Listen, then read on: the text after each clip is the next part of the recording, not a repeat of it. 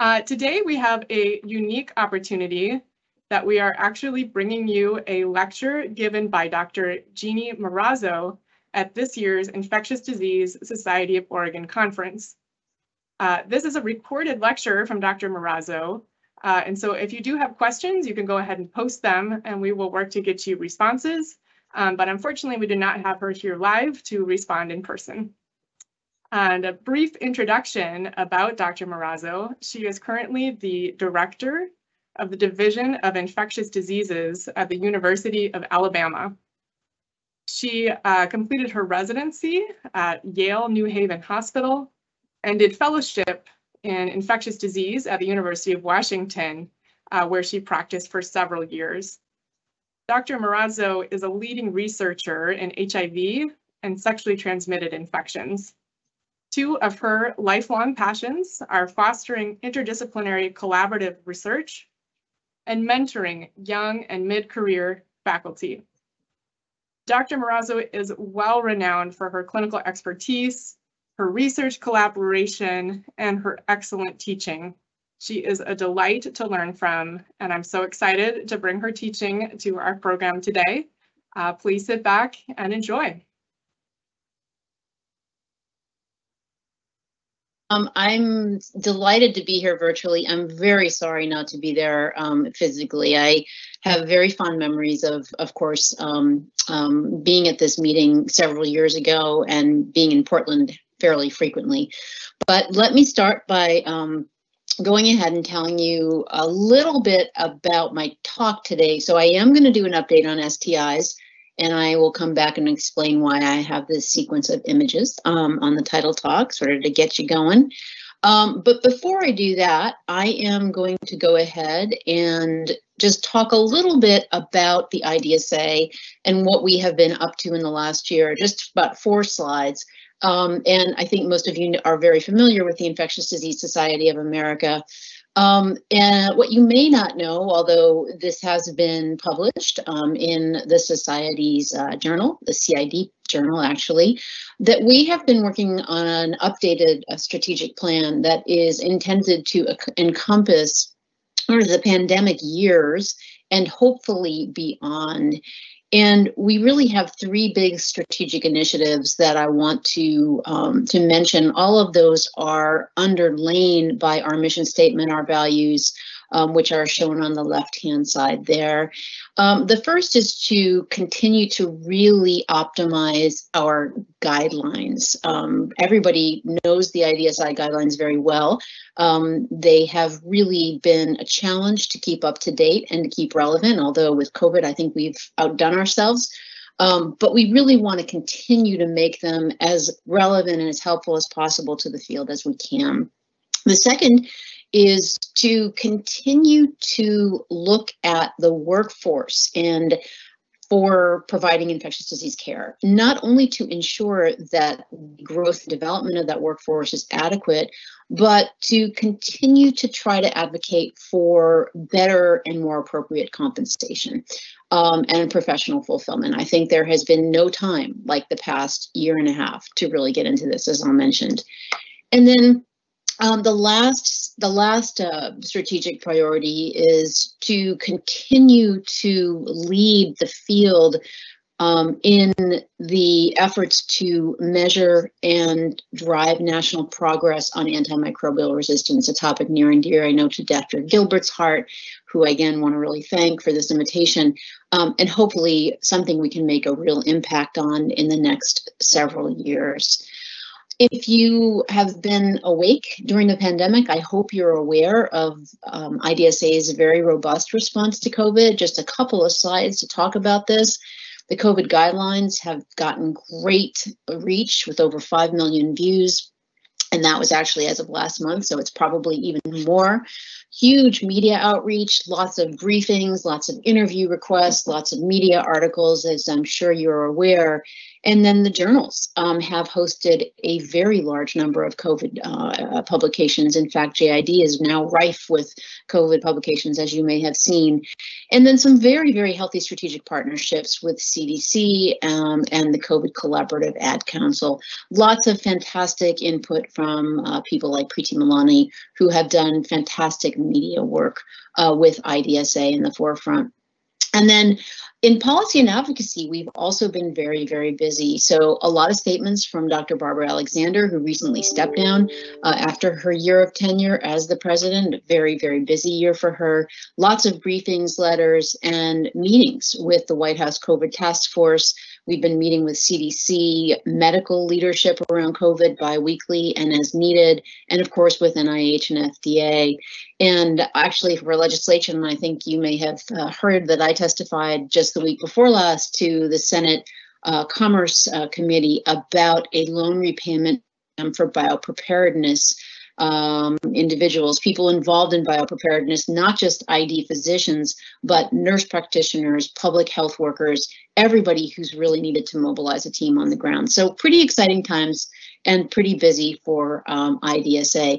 And I think the feeling at IDSA is that this is really a critical time for us to seize the window. And if we can't not only continue to really serve our members' needs, we need to challenge ourselves to get ourselves out there even more to justify and to convince people of our value. We know that we are essential, especially in this pandemic response, but I think um, championing the essential value of ID has never been in some ways easier, but we don't want this moment to be lost. So that's really what we've been up to. You'll be hearing a lot more about these sort of four areas, compensation, workforce, guidelines, and antimicrobial resistance, all of these emphasizing that ID is really critical as we move forward um, and get past the pandemic.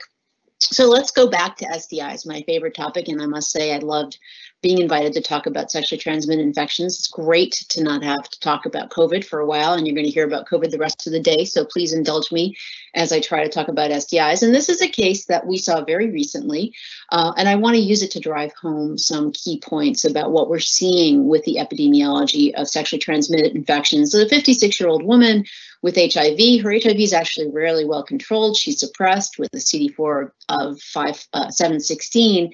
And the way that she started to experience her illness was about a month ago, she developed a rash over her legs, her palms, and her soles.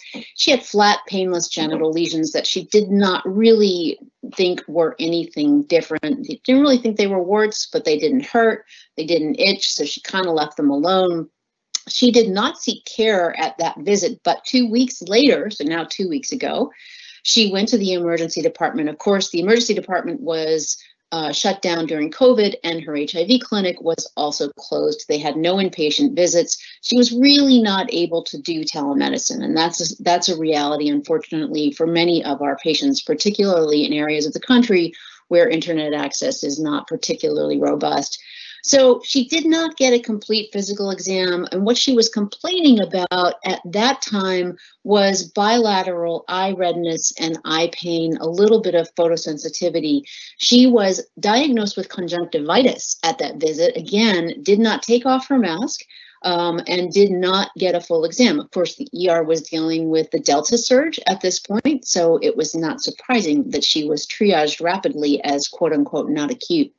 Now, two weeks later, so a month after she started, she has a headache with right red, sorry, right eye pain, redness, photophobia, and blurry vision, and her left eye is becoming involved. She has tinnitus in both ears. So I don't think that this is going to be a surprise to the diagnosticians in the audience. Um, she was seen here by ophthalmology immediately given her eye symptoms and she had anterior uveitis with laboratory uh, testing confirming that she had syphilis, secondary syphilis, um, as well as neuro involvement given her ear otic and ophthalmic involvement. Her RPR was 1 to 64, and that was confirmed. She also had evidence of syphilitic hepatitis with a characteristic relative increase in the ALK phos over the transaminases, and that's a great clue. Often no hyperbilirubinemia, but when you see isolated ALK phos in the setting that doesn't look obstructive, um, and your transaminases are only slightly elevated, it's a great clue for secondary syphilis. So she really raises the question of several things. First of all, what do we need to do differently to stem the relentless STI epidemic in the US? And that wave that I showed you in the very first slide was meant to be the tsunami, primarily of syphilis that we're seeing. But as you'll see in a moment, it's really everything that is just going off the charts. And this slide is just to remind you of some of the classic manifestations of secondary syphilis. And I see these missed all the time. Those are condyloma lata um, on the genitals here. I've seen them mistreated as condyloma acuminata or genital warts or just dismissed. This is the classic sort of rash, desquamating rash on the soles, and then evidence of anterior uveitis. And remember, when you have syphilis in the eye or treponema pallidum infection in the eye, it's really a pan uh, uveitis or panophthalmitis, you can the way you go blind is to get retinal hemorrhage and subsequent retinal necrosis. So um, really urgent situation that you need to treat and take very seriously. Unfortunately, in addition to what we're seeing with syphilis epidemiology, it has been made, of course, only worse by the pandemic, right? So this case is perfect because it illustrates barriers to accessing urgent care during the pandemic. She went to the emergency department. She had limited access to her HIV kit uh, setting for primary care and challenges with telemedicine for people who really don't have privacy or technical capacity to do that. Lack of knowledge right? We see this again a lot. The ER clinicians who no doubt were completely overrun by COVID failed to recognize clinical signs and symptoms concerning for syphilis. And certainly there's no record of sexual history. It's the last thing that was in the chart, of course, at this point. And then barriers to complete physical examination during the pandemic. When your hallways are overrun with patients, when you are all masked, it's very, very difficult. So how are we going to get past this and where are we going? Well, we're not in a great place. These are the data here um, shown up on the upper right part of this slide telling you that in 2019, which is the year that we have the most recent surveillance data available, Chlamydia was up 19%, gonorrhea was up 56%, syphilis was up 74%, and I'm sorry to say that congenital syphilis was up 279%. Over half of these infections are occurring among young people aged 15 to 24. And so the list on the slide, I'm not going to go through it, but this is what we're going to try to cover in the next uh, 35 minutes or so. So we'll see if we can get through this um, and leave a couple of, of, of minutes for questions So the CDC, as you know, did release new treatment guidelines um, in July, which is very exciting. And they're actually going to release, we hope, new PrEP guidelines very soon. So here's what's going on with syphilis. You may have seen this slide in one of my many talks in the past um, since 2015, but what you're seeing here are cases of, or the rate per 100,000, so this is an incident surrogate of primary and secondary syphilis in men. Remember, primary is the chancre, secondary is disseminated disease. We like to show this because it is a marker of relatively recent acquisition, right? Primary syphilis you get in the last three weeks, secondary anytime in the last three months, more or less. So it's a window into what's going on actively with the pandemic, as opposed to latent syphilis. Nobody really knows when you seroconverted unless you've got serial uh, serology. So you can see there was an explosion of this in men who have sex with men, concurrent with the sexual revolution in the 70s and 80s. And then, of course, HIV put an end to that pretty quickly. But we are now approaching a rate of primary secondary syphilis in men who have sex with men that has exceeded what we saw in the 1970s. And if you look at the more recent number of cases by year, as shown here, 2015 to 2019, you see that's evident, but it's also evident for men who have sex with women and for women as a whole group which is really very disturbing. In fact, as I mentioned, primary and secondary infection in women has increased remarkably since 2015. And as you see that go up here in this black line down the bottom, you also very sadly see an increase in the cases of congenital syphilis. In fact, in 2019, we had over 1,800 cases of congenital syphilis and over half of those occurred in cases where women had no prenatal care. The number was even higher in 2020, over 2,000. When you look at these cases, um, it's a sort of a very bleak reminder that over half of the children born to these women um, do are born alive without documented signs and symptoms, but a substantial minority, probably about 35%, do have signs and sy symptoms of congenital syphilis. And then a very small but still devastating minority are stillborn. Um, and then, no doubt, the major uh, issue with congenital syphilis, in fact, some people say, may be undetected infant death or miscarriage. So this may be look very small, but the actual background incidence just undetected may actually be fairly high. So this is not a proud record. And when you see this increase, it really should make you sit up and take notice and ask what the heck is going on here. What was going on with these women?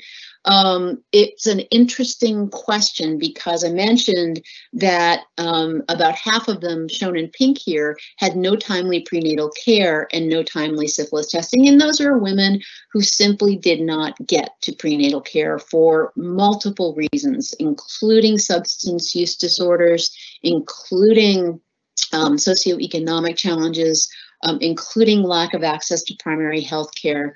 But the other large group, which agitates me considerably, is in purple here, no adequate maternal treatment despite receipt of timely syphilis diagnosis. Now, some of this is because women simply were not able to be brought back in for various reasons. Again, probably some of the same reasons that inform this pink group here. And then a smattering of people who were identified late or weren't tested for syphilis despite getting prenatal care.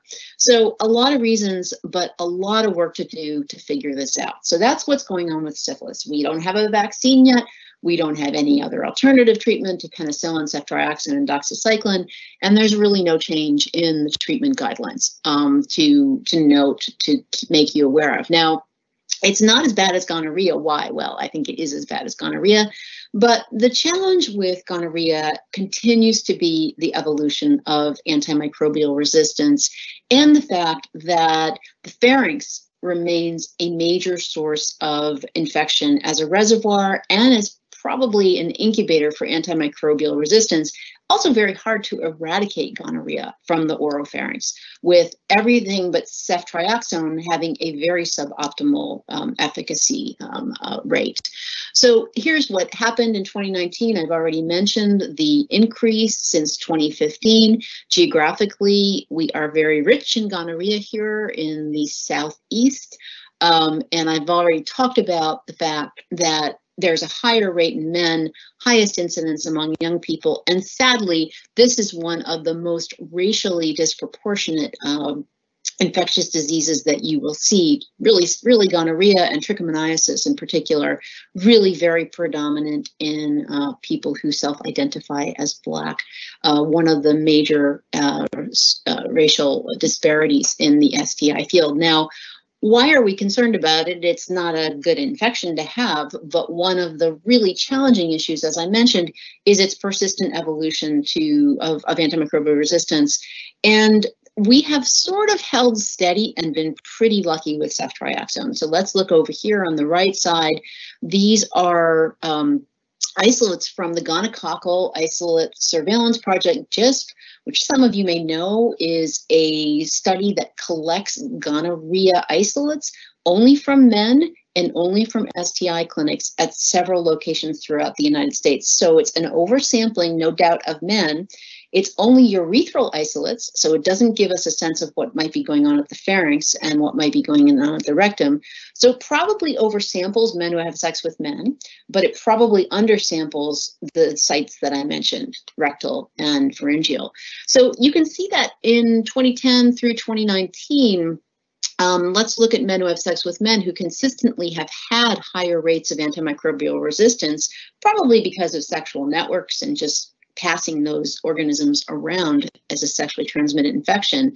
Um, look at the scale here, it's only 1%. We really have done relatively well looking at elevated MICs to ceftriaxone, greater, greater than or equal to 0.125.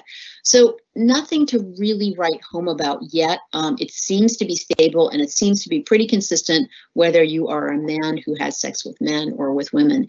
Very, very different for azithromycin. You may remember in the last treatment guidelines, we were routinely treating gonorrhea with azithromycin, um, as well as ceftriaxone, and take a look at the rates of azithro resistance in urethral isolates in 2019 among MSM.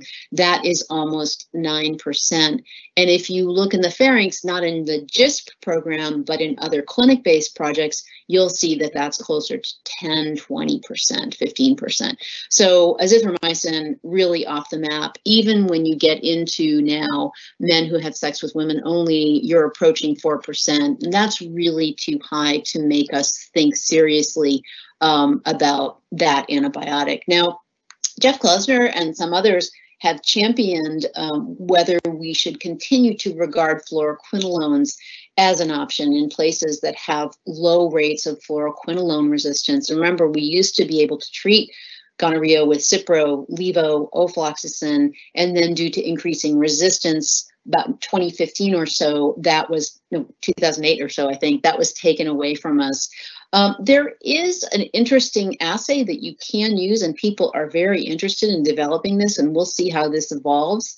Uh, that will test for the single point mutation in the gyrase A gene that predicts Cipro resistance. And so if you don't have that mutation and you've got gonorrhea, you theoretically could treat with a fluoroquinolone. The challenge is that um, you've got to be able to detect this immediately at the point of care. So you've got to know somebody has GC, you've got to use the test, and then you've got to get them their ciprofloxacin. And in this nice study, very small study, they did note that the people who were triaged that way did pretty well, actually did very well. So this could represent a way out of this pandemic. I'm sorry, out of this, this particular problem. The challenge with this, though, is that the window for doing something like this is rapidly closing given the evolution of fluoroquinolone resistance. So here we are again at just looking now at the patterns of resistance as defined down here. I know there's varying, um, of course, definitions, so you can take a look at those. But here we are, ciprofloxacin looking pretty good in 2000, which is when we were using it, and relentless increase to the point now where in, in MSM at least, which is I believe this denominator, the rates of Cipro resistance are about 35%. So really not a very viable option, I think, um, unless you really have a very solid algorithm to define who exactly is going to be able to be treated with this drug. Now, uh, chlamydia is interesting. This is uh, actually a very important study um, that was published in CID just this year by Julie Dombrowski. And I think this is a practice changing study, and this is reflected in the treatment guidelines. And I should mention the corollary of what I just talked about with gonorrhea is that the guidelines now, of course, only recommend ceftriaxone. So azithromycin is out the door. The other thing I didn't put in a slide, but you should note, is that there's now a higher dose of ceftriaxone as well for people who are who weigh more than a certain cutoff, which I can't remember at the moment right now. So there's a, a weight-based um, uh, recommendation for ceftriaxone for gonorrhea, recognizing the pharmacology of it. What about rectal chlamydia? I think that we have known for a long time, certainly talking to clinicians in the Northwest when I was practicing there, that azithromycin was not always the most reliable treatment as a single dose for rectal chlamydia, even when it was asymptomatic garden variety non-lymphogranuloma venereum chlamydia trachomatis.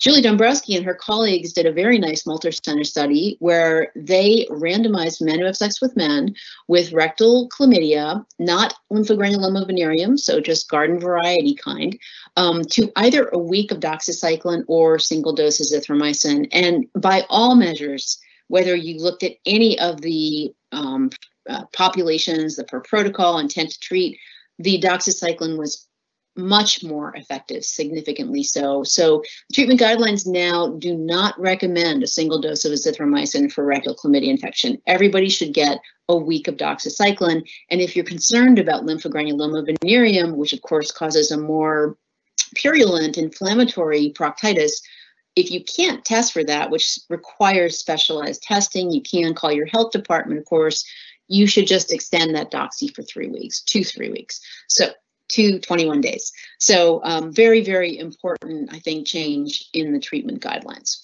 Um, and the, that's listed here, okay? So be aware, you you know, you still can think about azithro um, as a, oh, sorry, this is for, this is for everything, um, urogenital rectal, the, the, the, for all chlamydial infections, doxy for a week is preferred. Um, certainly for um, for other uh, for treatment of the non-rectal chlamydia, you can think about azithro um, as a single dose, but in general, the doxy is really really preferred.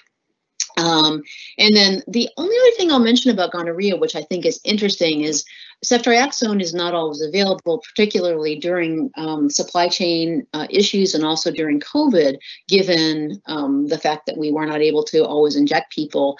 Um, the guidelines now do give you some permission for alternative gonorrhea treatment with oral cefixime at doubles the dose we used to use, so 800 milligrams. Um, and if you haven't excluded chlamydia with a NAT, you should also treat, of course, with doxycycline if you can do that. Um, this is also, of course, what we use for expedited partner therapy. We typically use cefixime um, plus the azithromycin just so people can get a single dose of therapy if we are trying to treat partners. And if you are allergic to cephalosporins, truly allergic, you can use an injection of gentamicin and two dose, two grams of azithromycin, not a particularly satisfying regimen. And unfortunately, there are no reliable alternative treatments for pharyngeal gonorrhea. So that can prove to be a very big problem. Um, I want to just touch on Mycoplasma genitalium. Um, a lot of people have asked about whether we should start testing for this routinely. There's now a nucleic acid amplification test people are asking me, should we test for it in PID? Should we test for it routinely in urethritis? Um, my answer, and I would say the most most of people who were part of the treatment guidelines do not recommend looking for this organism as a routine cause of cervicitis, urethritis, endometritis. Um, think of it as something that can cause most of the syndromes that chlamydia trachomatis causes, but I don't think it's quite as common and I don't think it's quite as effective at causing some of the inflammatory sequela, although we don't know. We don't have we don't have good population-based data, but the sense is that there are not enough there's not enough evidence yet to veer towards diagnostic testing for syndromes and certainly not enough evidence to support routine screening like we do for chlamydia. The challenge with MGen is that if it's there, it can be really tough to treat. So doxycycline is only 30% effective. And in some locations, baseline rates of azithromycin resistance are very, very high. Um, the other problem is if you give people a single dose of azithromycin, for example, for non-gonococcal urethritis, then you are going to induce resistance um, through the macrolide resistance gene very, very easily in 10 to 20% of cases.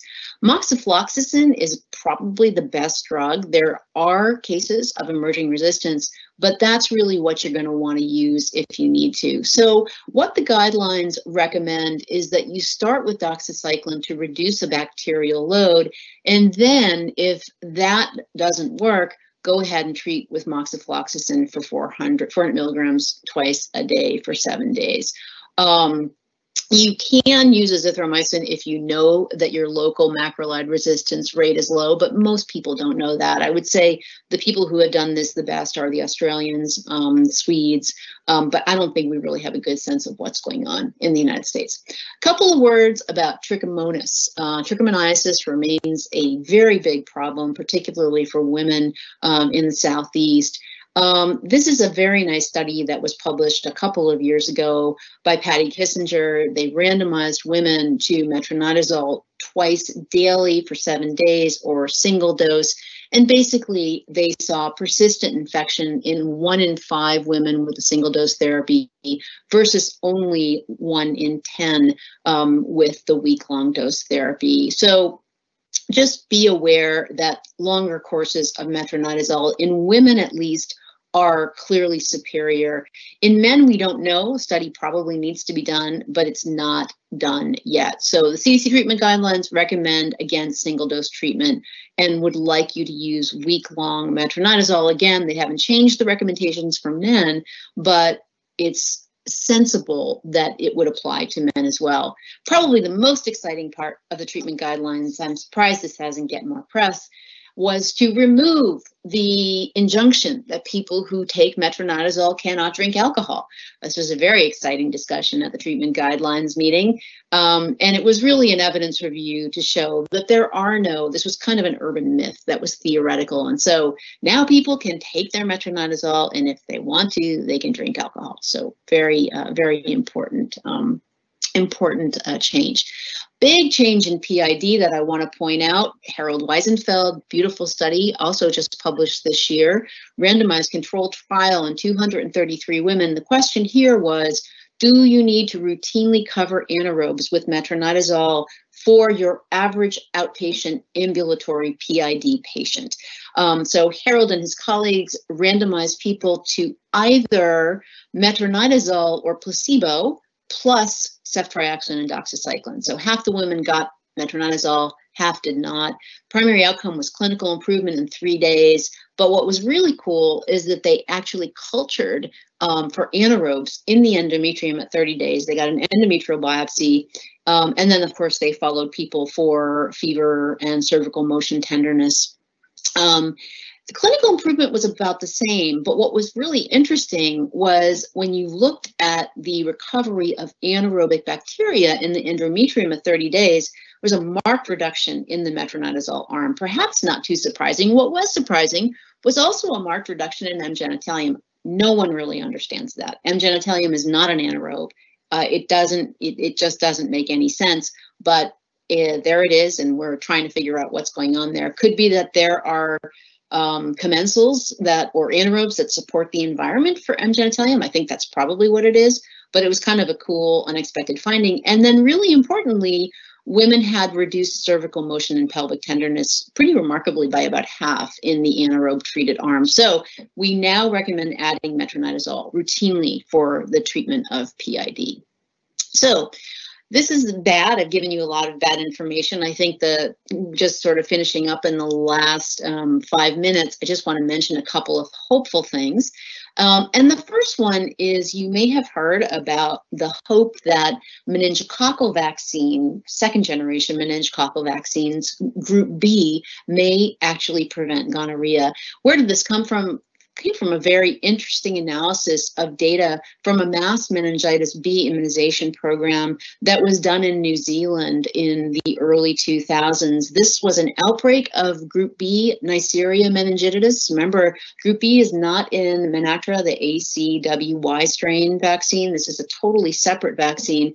They developed a special vaccine to immunize people because this outbreak was pretty substantial and in typical good Australian fashion managed to vaccinate over 80% of the population younger than 20 years. And someone had the brilliant idea to go forward and look at subsequent record of gonorrhea and chlamydia acquisition in those 80% of people versus the 20, 19% who were not immunized. And to make a long story short, because Australia has excellent, I'm sorry, New Zealand has excellent, you know, public health uh, records, uh, STD care, sexual health care, they were able to show that the young people who got the group B meningococcal vaccine had a third less likelihood of experiencing gonococcal infection that was diagnosed at one of their sexual health clinics. There was no such reduction in chlamydia. So there is a strong theory that this was due to the vaccine. The other reason this is a very good theory is because of the molecular justification for this. So if you look at Neisseria gonorrhea and Neisseria meningitidis, they're genetically very similar. They have pretty much the same, almost identical NHBA and OMV or outer membrane vesicle antigens. Here's Neisseria meningitidis, um, and here's the homology to Neisseria gonorrhea. So it really, really looks pretty good. Even in the older vaccine, Bexsero is the new GSK vaccine that not only has the outer membrane vesicle, but also have two additional proteins, NM and NG and HBA, which are highly conserved in gonorrhea. So very exciting potential, we think, for this vaccine to prevent gonorrhea. And in fact, I'm leading the study right now that is randomizing people to either placebo or Bexsero in an effort to prevent future acquisition of gonorrhea. We've enrolled about 300 patients or participants. We're doing this in the US and Thailand, um, and we hope to have results by 2023. A little bit of a challenge with the pandemic, but we're trying to get back on track. And I'm really, really excited about this. People have a lot of questions about PEP or post exposure prophylaxis for STIs, and some of you may actually be prescribing it. Where this came from the IPERGAY study, which is done in France. You may recall this was the study that proved that on-demand PrEP with tenofovir and emtricitabine reduced the rate of sexual HIV acquisition in men who have sex with men remarkably. They saw so many STIs though in that study, they thought they had to try something different. So what they did was they randomized the same group of men really going forward to on-demand post-exposure prophylaxis. So after unprotected anal intercourse, you take a dose of doxycycline, ideally within 24 hours after sex, but up to three days, single dose, 200 milligrams or no PEP. What do they show? A 70% reduction over eight months in chlamydia, a 70% reduction over eight months in syphilis, and no change in gonorrhea. Why? Because gonorrhea is not effectively treated with doxycycline. So this was pretty exciting. People were very excited. There really um, seemed to be a lot of interest. It's a pretty safe drug. Um, it looks good, and it's like not like we have a lot of other options right now. People are still concerned about the costs, the side effects. Also, people took a lot of doxy. On average, they took four doses a week. So they were almost on continual doxy essentially. So that's another thing to think about. And then how is this going to play out in women? We know that doxy is not recommended during pregnancy. And how is it going to affect antimicrobial resistance and perhaps even the microbiome? So where does it leave us? Well, I think we still need to do some work. And if you're interested, there are several clinical trials planned or underway, um, and in particular with eye, eye towards getting data in reproductive aged women.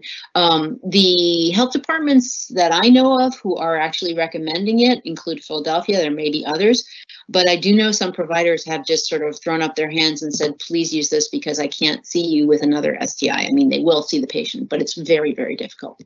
So the last thing I will just finish up with is remind everybody that you know don't don't ask don't tell don't look don't find you've got to do a good sexual history and you've also got to screen people who are sexually active at the relevant exposed sites and that means the pharynx the urethra the cervix and the rectum. Um, if you identify any of the STIs we've been talking about, please remember it's a risk marker for subsequent HIV acquisition, especially in men who have sex with men, but not just men who have sex with men, and really, really should strongly consider a conversation about PrEP with that patient. We know PrEP works beautifully, very, very safe. Um, and it would be really, really good to do that. And in fact, what I would like to see, and I have championed this a lot, and really want to thank Hyman Scott from UCSF for this nice um, continuum, You've seen this. This is where HIV testing defines essentially where you go with HIV care if you're infected or um, prevention if you're not, right? So, but it all starts with HIV testing, and that's really what you got to do. I would really like to see this be more thought of in the context of comprehensive sexual health care and couldn't wouldn't it be fantastic if hiv testing was simply part of a comprehensive sexual health care approach um, that is the dream and we will keep we will keep um, keep advocating for it so if i could just you know finish up i think that what I would like to see is to people to have access to more accurate diagnostic tests. We still don't have great point of care tests. We really need it. We really have to continue ramping up screening of asymptomatic people, especially people who are at high risk for ST for HIV, and to talk to them about PrEP. And we need to continue to try to expand our ability to treat partners, which we are sadly still not very good at. I will point out, just so you know, if you're interested in this nerdy stuff, that there is now a national strategic plan for the um, to address the STI um, epidemic, and it's a it's a, pretty pretty comprehensive plan. Uh, if you um, are interested, it's been endorsed by three federal agencies, which is pretty remarkable that they got HRSA, CDC, and NIH to sit down at the table. And the goals don't sound like anything particularly innovative, but I think the fact that it's brought this attention to the effort is really important, and hopefully we will um, continue to make some gains because we're not in a very good place. Um, I will stop there. I want to thank you again for having me. I also want to acknowledge Ina Park, um, who was very gracious in sharing the template for these um, update slides that the California Prevention Training Center has done, and point out her fantastic book, um, Strange Bedfellows, um, which is well worth a read. So I will stop there and probably stop sharing my slides if that's okay. Thank you, Dr. Marrazzo, for an outstanding presentation and updates. Uh, there are some questions from the remote audience and also some from our live audience. I'll start off with this one. What is the recommended diagnostic test for M. genitalium? And who offers testing and what specimen source options? Great. Yeah, great question. So um, most of, several of the companies that offer combined chlamydia and gonorrhea nucleic acid amplification testing have a version that has mycoplasma genitalium, or you can order M, genitalium um, NAT on your own. So it's nucleic acid amplification testing. Um, I'm pretty sure that GenProbe, uh, Hologic, um, all, Roche, all of the companies that I think you would be aware of offer that. So it's not so much a question of can you get it, it's should you use it. And you can use it pretty much on um, urethral specimens, um, cervical specimens, um, and I believe it is. I believe it is also approved for rectal specimens. I can check on that and put it in the chat, but definitely for the more garden variety specimens for sure.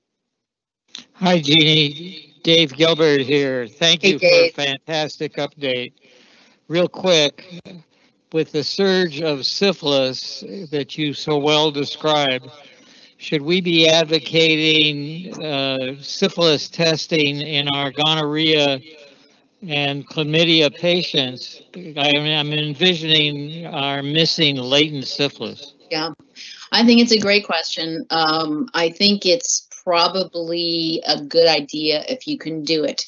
Um, certainly in our STD clinics, we routinely do that. I think the challenge is that it entails collection of blood, um, which is never a bad thing because you can do an HIV test if the person is not HIV infected. So I would say it's an excellent idea. Thank you for that. All right, so with that, we are very grateful for that introduction from IDSA and an outstanding talk to start us off. Thank you.